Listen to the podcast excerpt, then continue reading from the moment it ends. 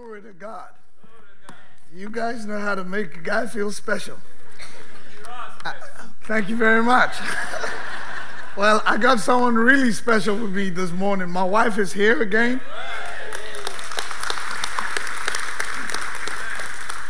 You know, it's amazing. One of the things that is a blessing when you have kids that are at least teenagers. You get to that age where you can leave them for a weekend and just go away. That is a blessing. You better call home though. Glory to God. Let's pray this morning. Our dear Heavenly Father, we thank you for your presence in this house because we're here. Thank you because you've made us to carry your presence in the earth, that our world will sense you because we carry you with honor and dignity. We pray for Pastor Joel. Thank you for just using him where he is right now to impact the body of Christ. We thank you, Heavenly Father, that this morning we open up ourselves for your Spirit to walk in us, strengthen a revelation of who we are in you and who you are in us that you fulfill the fullness of your purpose and plan in the earth. Thank you for healings. Thank you for deliverance because your spirit is at work right now. We ask all this in Jesus' matchless name we pray. Amen. Amen. If you have your Bibles with you, if you want to turn with me to turn or swipe with me, however you get there, go to Ephesians and chapter 6. Ephesians and chapter 6. Truly an honor to be here this morning. Ephesians chapter 6. I'll read from verse 10 to verse 13. Then I'll read also in your hearing from 1 John, the fifth chapter, from verse 13 to verse 21. You know, one of the dangers in church is to treat God's word like a commentary and treat the sermon like God's word. The sermon is the commentary. His word is the word. It is potent enough on its own to deliver you. On its own. If he created the heavens and the earth through words, he can change your circumstance through words if you hold on to it. Ephesians and chapter 6 from verse 10. Finally, my brethren, be strong in the Lord and in the power of his might. Put on the whole armor of God that you might be able to stand against the wiles of the devil. For we wrestle not against flesh and blood, but against principalities against powers, against rulers of the darkness of this age, against spiritual wickedness in the heavenly places. Therefore, take up the whole armor of God that ye may be able to withstand in the evil day. And stand therefore.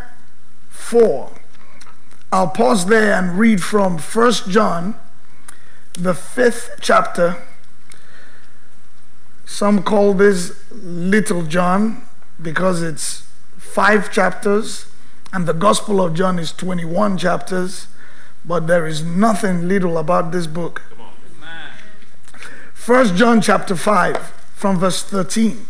These things I have written to you who believe in the name of the Son of God, that ye may know you have eternal life, and that you may continue to believe in the name of the Son of God. Now, this is the confidence that we have in Him. That if we ask anything according to His will, He hears us. And if we know that He hears us, whatever we ask, we have the petition that we have asked of Him. If anyone sees his brother sin a sin which does not lead to death, he will ask and he will give him life for those who commit sin not leading to death. There is a sin that leads to death. I do not say that you pray about that. All unrighteousness is sin, and there is sin not leading to death. Verse 18. Notice this. We know that whoever is born of God does not sin. But he who has been born of God keeps himself, and the evil one does not touch him. Verse 19, notice this. We know that we have God, and the whole world lies under the sway of the wicked one. Verse 20, and we know that the Son of God has come and has given us an understanding that we may know him who is true. And we are in him who is true. His son Jesus Christ.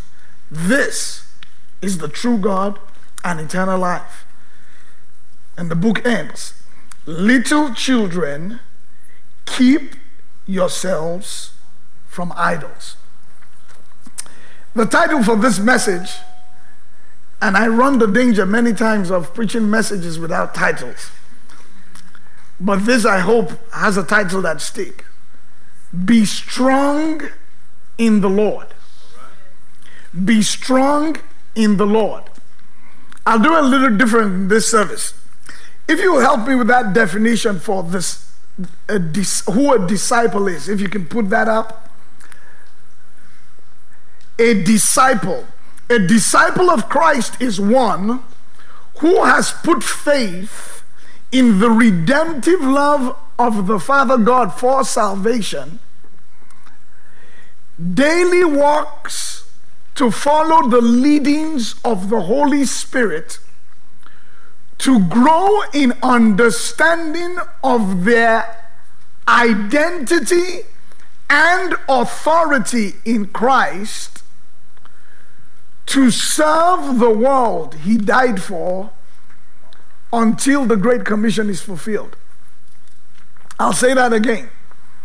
A disciple of Christ is one that has put trust in the redemptive love of the Father God for salvation, walking daily to follow the leadings of the Holy Spirit, to grow in their understanding of their identity and authority in Christ, to serve the world He died for until the Great Commission is fulfilled.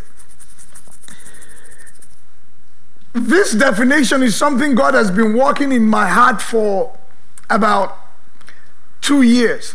I pastored for 20 years, and in 2015, I stopped pastoring. Currently, lead a, an organization that is a missions organization. And a lot of what we do missions wise is in to reach unreached people groups. Part of a large part of our focus is in Islamic West Africa to take the gospel to people who've never heard the gospel. And one of the things that stirs my heart, I know also your pastor because I've been on the field many times with him, is the realization that of the 7.8 billion people on earth, more than 40% of the earth have not heard the gospel one time. That's a scary thought. I say it this way to put perspective that Coca Cola has done a better church, a better job in 150 years than the church has done in 2,000 years. You go to the most remote villages in the world and find Coca Cola there.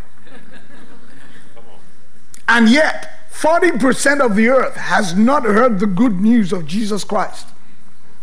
A large part of that owes to how we structure and disciple people. And that's why for 20 years I worked in church. Since I don't work in church, in the four walls of a local church, day in, day out, like I did for 20 years, and the bulk of my time is with people, most of whom will never attend a church like this. Not because they don't want to, but because they live in cultures where there's just no Christian in their vicinity. 1.1 billion Muslims in the world. Over 80% of them are not within a one mile radius of a Christian. So, what does that have to do with me? Everything. Because Jesus saved you for them. But this definition, and the scripture, we'll look through some scripture for it, I believe helps us to start to take responsibility for the lost. They're yours. Why? You're His. He died for them so that you may live through Him to reach them for Him. That's a whole lot of stuff there, child. Slow down. Trust me, I'm trying to slow down. This is what I want to focus on in the next few minutes. Understanding your identity and authority in Christ. Growing in your understanding of your identity and your authority in Christ. You have to remember, remind me your name, please. Corey. Corey?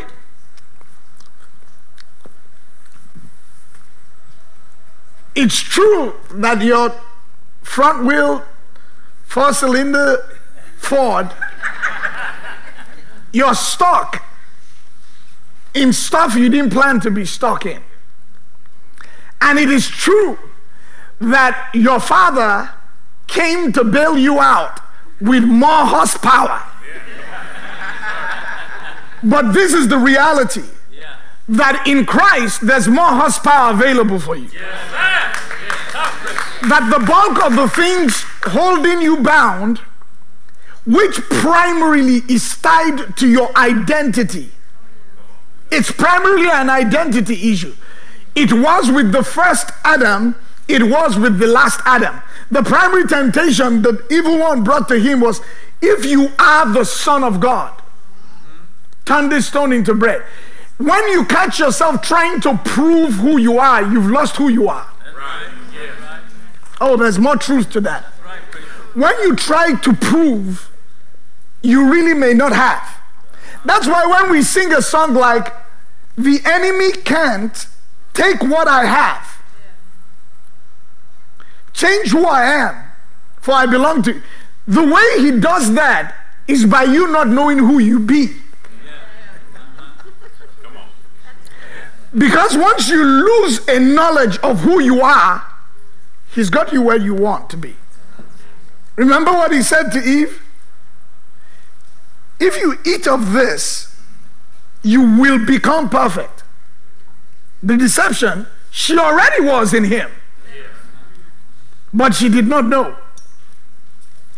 I used an illustration the last time I was here. I want to be quicker with that illustration.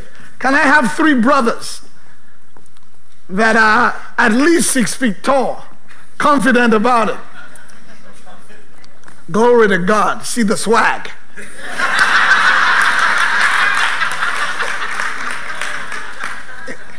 if you believed in his love like you do, you'll have a swag too. Okay. Let's let's get in communion here.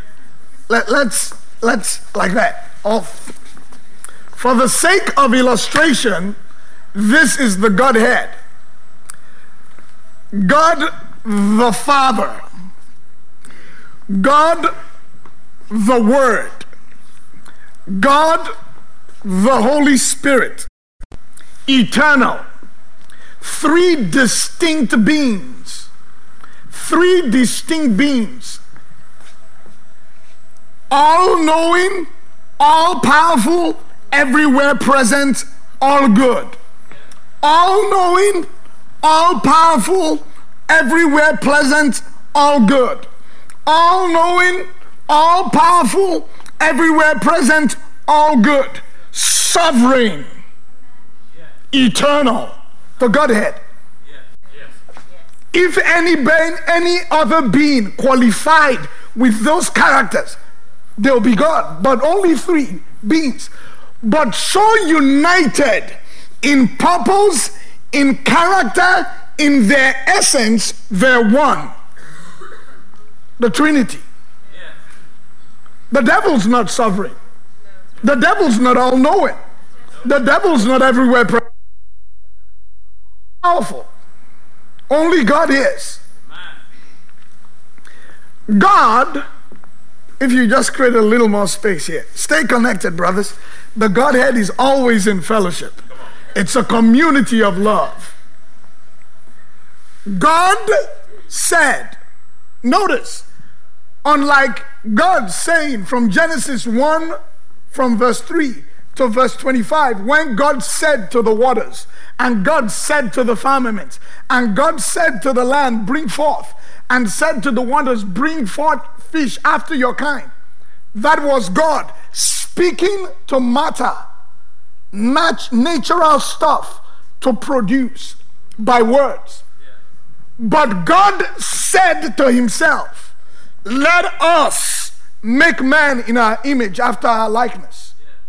You are eternal in the class of God. You will live forever. Why? You in, your body was made from dust, but the real you is made from God. You existed eternal in Him. Scripture for that 1 Thessalonians 5 23. That my God sanctify you wholly, your spirit, soul, and body.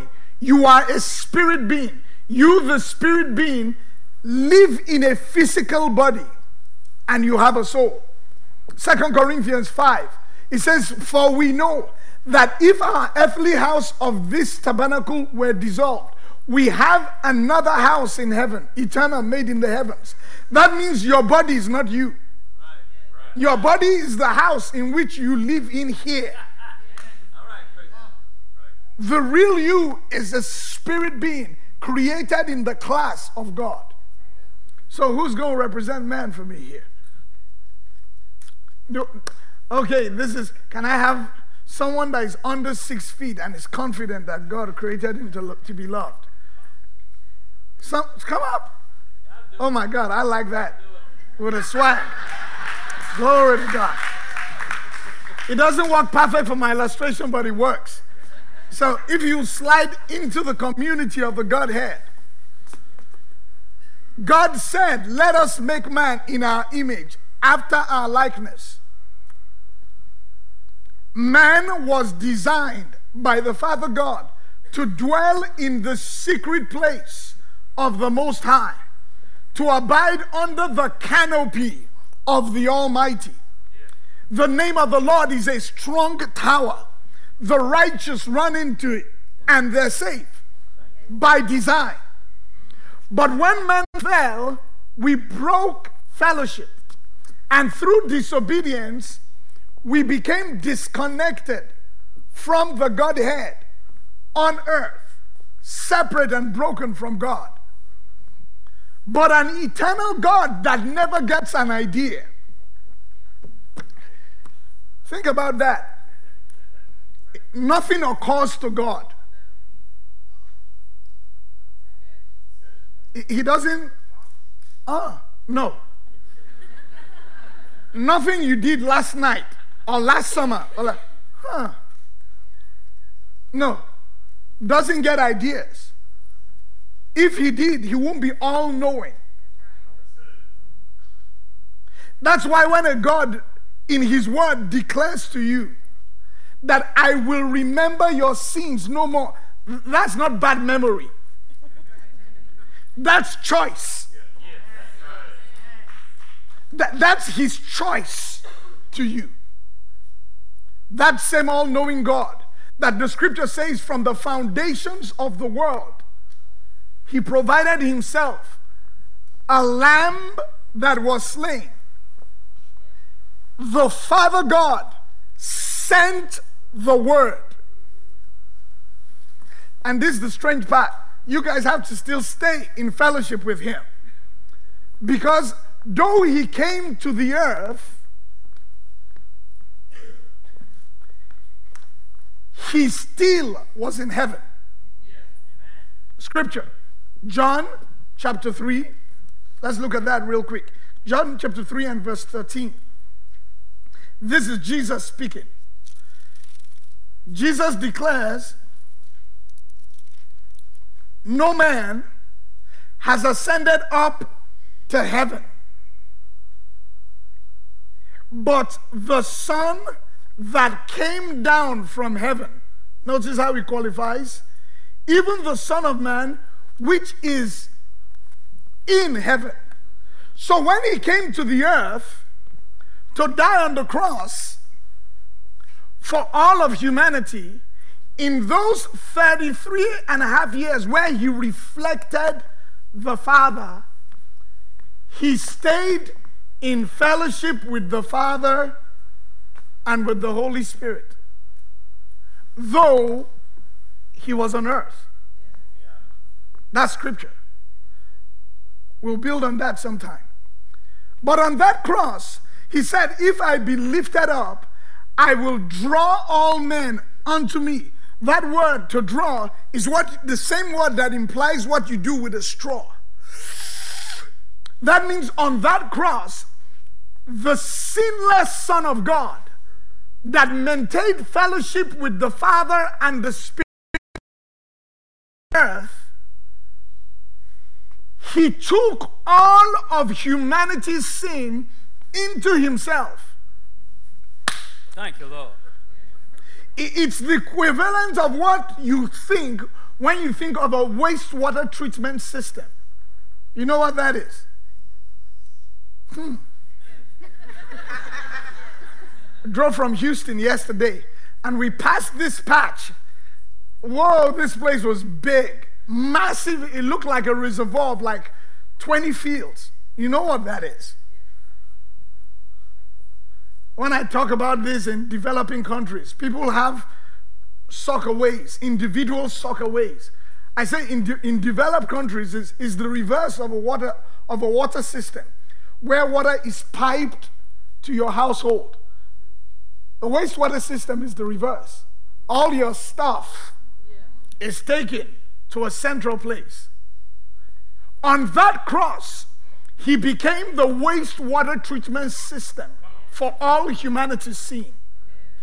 In himself, he sucked all of humanity's shame, all of humanity's guilt, all our filth, all our disease, all our pain, all our, our covetousness, he sucked it into himself and died as a sinner on that cross. Him who knew no sin was made sin. He didn't just identify with sin, he was made sin. And him being making, made sin, he went to the hell that you and I and all humanity would have gone to for eternity. Paid the price that all of us could never have paid because we were broke spiritually. He was spiritually alive. Through us became broke, then paid the debt he didn't owe as if he owed our debt. Wow! That's the good news that we need to share with the world quickened in hell, rose from the dead, no longer on the cross, bro. It's throne time. And he's now back seated in the right hand. Messed up this illustration, but let's assume it. Is the place of power. Right hand of the Father. This is the good news.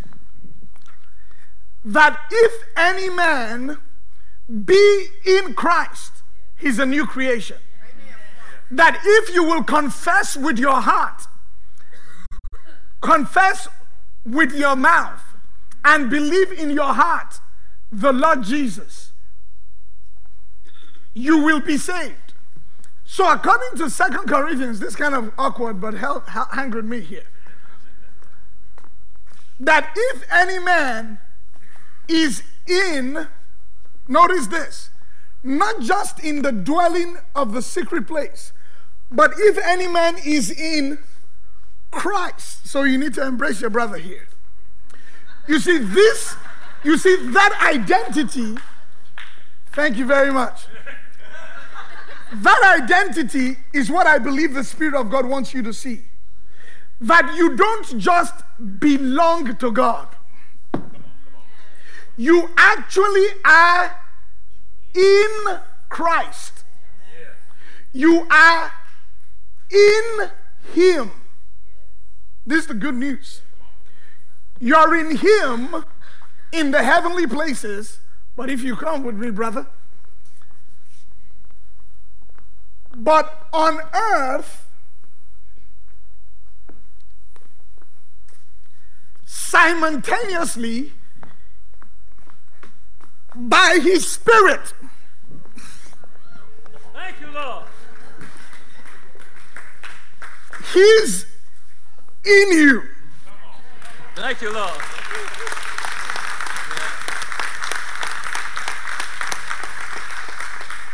That on earth, He's in you by His Spirit.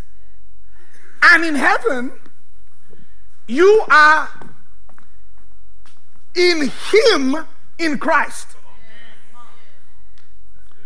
By accepting the love of the Father. Brothers, thank you very much.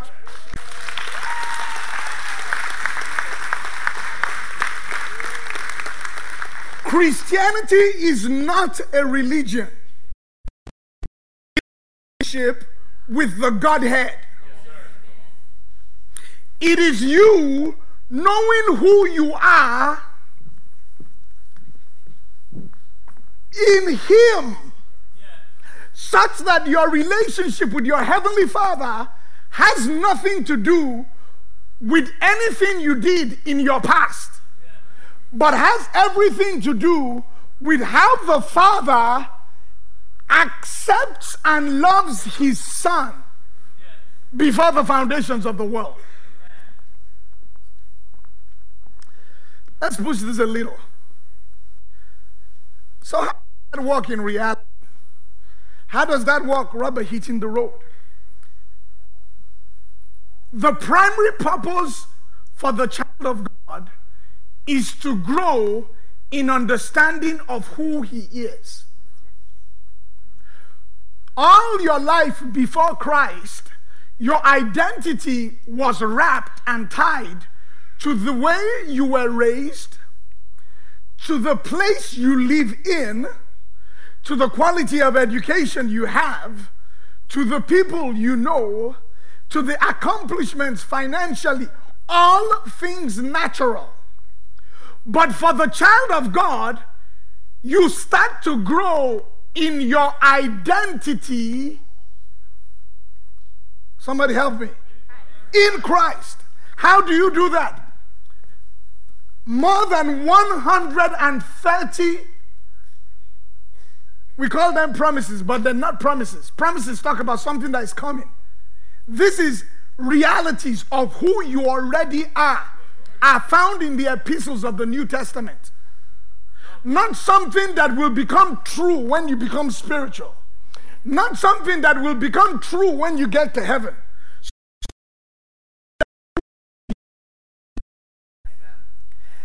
And the only reason you're not experiencing it is because you're not persuaded about it. And through fellowship with the Godhead, you don't know what is true about you. L- Let's go back to that scripture we read. 1 John 5. 1 John 5. In 1 John, John is the writer of the Gospel of John, first, second, and third general epistles, and the book of Revelation. In First John and the fifth chapter, from verse 13, he states to us the purpose of his letter. These things I have written unto you who believe in the name of the Son of God. Contrast that with me for a moment with the Gospel of John and chapter 20. Verse 30 and 31 tells us the purpose he wrote the Gospel of John. Verse 30. And truly, Jesus did many other signs in the presence of his disciples, which are not written in this book. Verse 31 But these are written, why? That you may believe. That you may believe that Jesus is the Christ, the Son of the living God. Notice what he qualifies here. In the gospel, he gives you an account of his life. He didn't tell us about his birth, like the synoptics. His teachings, his ministry, his death, his resurrection. For what purpose? So that you may believe that Jesus is the Christ. Notice the last phrase. He says, and that believing ye may have life. I looked at five scriptures in the Gospel of John, and I found in five scriptures, in John chapter 2, verse 23, John chapter 4, 39 and 41, John chapter 8 and verse 30. All those scriptures says, and they believed in him. And they believed in him. R- remember the one of John 4, that's the more common one. The woman at the well, he meets her. He wasn't supposed to be there. Shouldn't have been talking to her. She's lower class woman. He speaks to her. She receives and believes his words. She runs and tells them, Come see a man. You know I know man, but I met a man. He touched me and he didn't use his hands. Come see a real man. He used his words to change my life. The scripture says, and they believed because of her words. Verse 41, it says, and others believed not because of her words, but because of his works. In other words, all those people believed in Jesus. Yeah. Question Were they born again? No. They couldn't be. Why? Because until John 20, when he breathed on them the Holy Spirit. Yeah. That's when they came into salvation. Oh, someone says, Charles, this is you're messing up my theology. I'm not. It's just Bible. You can believe in him for who he says he is. It does not mean you accept who he says he is for your salvation. There are many people, Christians, who know the story of salvation, who know that he was born of a virgin, but they don't have a personal relationship with him. Now let's connect those two verses John 20, verse 31, and John, 1 John 5. Let's connect it here. See what John shows us. Chapter 20, verse 31. He says, It's not just that you believe in his person that he said who he is. It's about you and believing that you have life in his name. His name refers to being in union with all three persons that form the Godhead. Charles, what are you talking about? Remember the scripture that says, Go into all the world, preach the gospel, baptizing them uh-huh. into the name of the Father, the Son, the Holy Spirit. Christianity is not a religion where you're trying to keep rules. It is being in relationship with the Godhead. It is accepting the unconditional redemptive love of the Father who sent his Son to die a death he had no business dying, to pay a price you and I could never pay. That's his redemptive love. It is accepting the love of the Christ who took your place in hell, rose from the dead, having authority over darkness.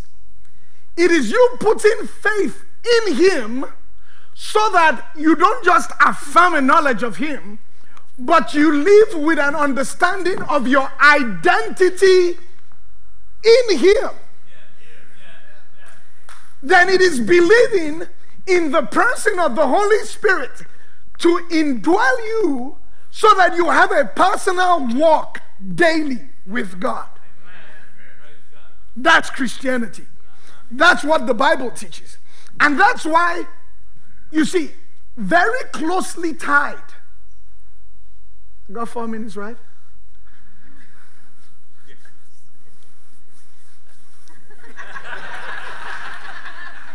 Very closely tied to identity is always authority.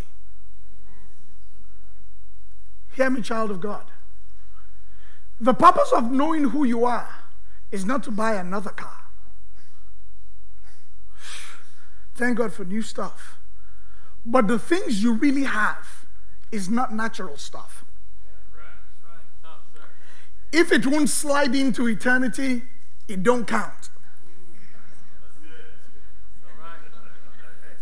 Talk, preacher.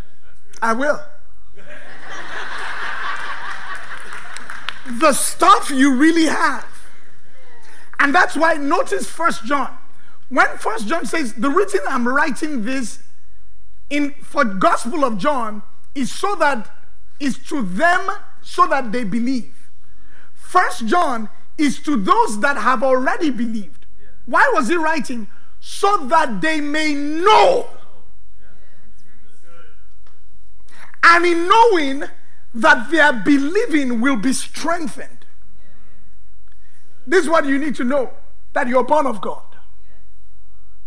That because you're born of God, you keep yourself and the evil one does not touch you. That, that illustration is great. Thank God for a heavenly Father. Yes. Thank you, Lord.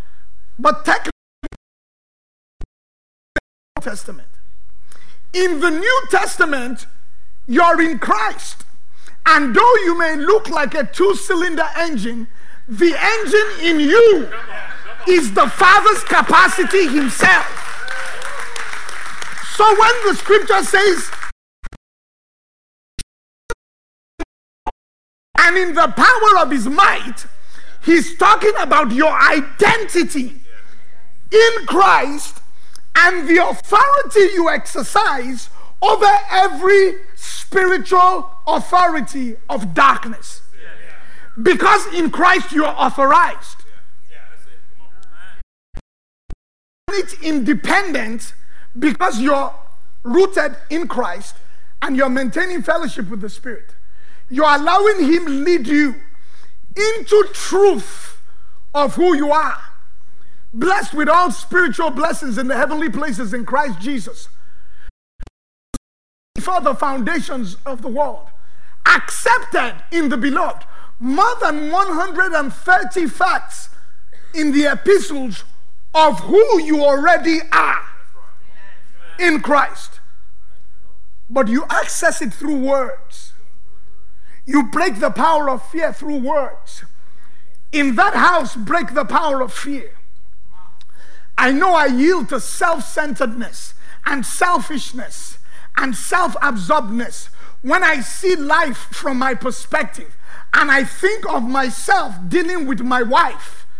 But in Christ, I realize that God has given me a woman, his daughter, to minister life to by me spending time receiving life from him.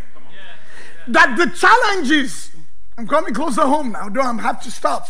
That the greater challenges that come with dealing with teenagers that feel like aliens sometimes. that if I'll keep my identity in Christ, more importantly, notice First John. When after he established what your authority was, notice what he used that authority for. Prayer.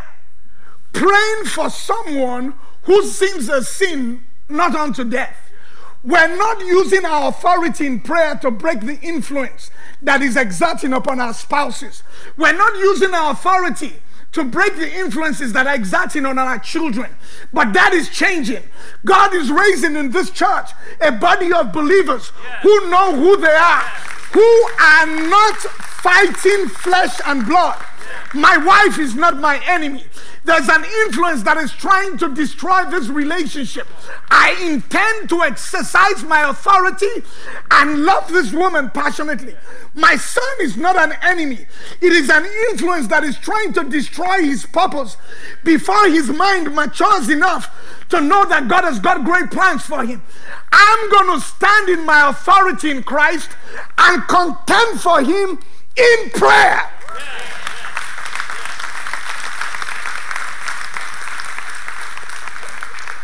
There's a church to fight for.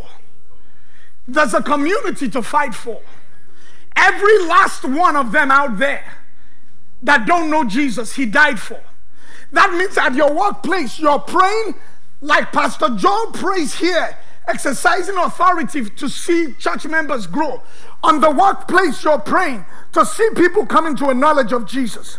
You are trusting God for that colleague at work. You're trusting God for his child. You're praying. You don't have to show them you're praying, you just have to pray. Exercise your authority from a clear sense of identity by yielding to the spirit of life in you. Let's bow our heads real quick. Let's give a few people here the privilege of privacy. They need to make a, G- a decision for Jesus. They know him, they've heard about him, but they haven't put trust in him for salvation. You're in this place, you want to say, I need to walk with Jesus. I need a personal relationship.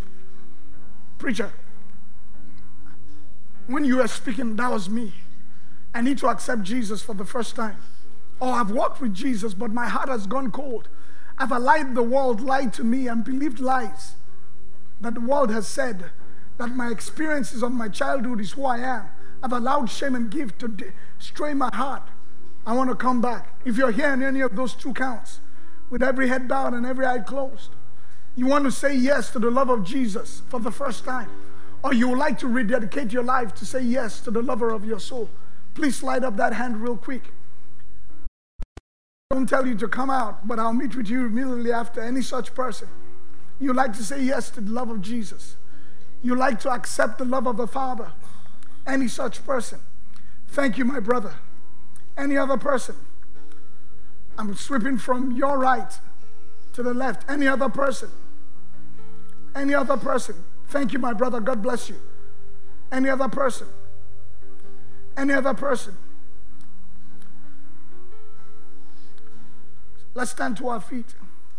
Please, those two brothers, if you join me at the back, let's sing this song affirming the truths of who we are.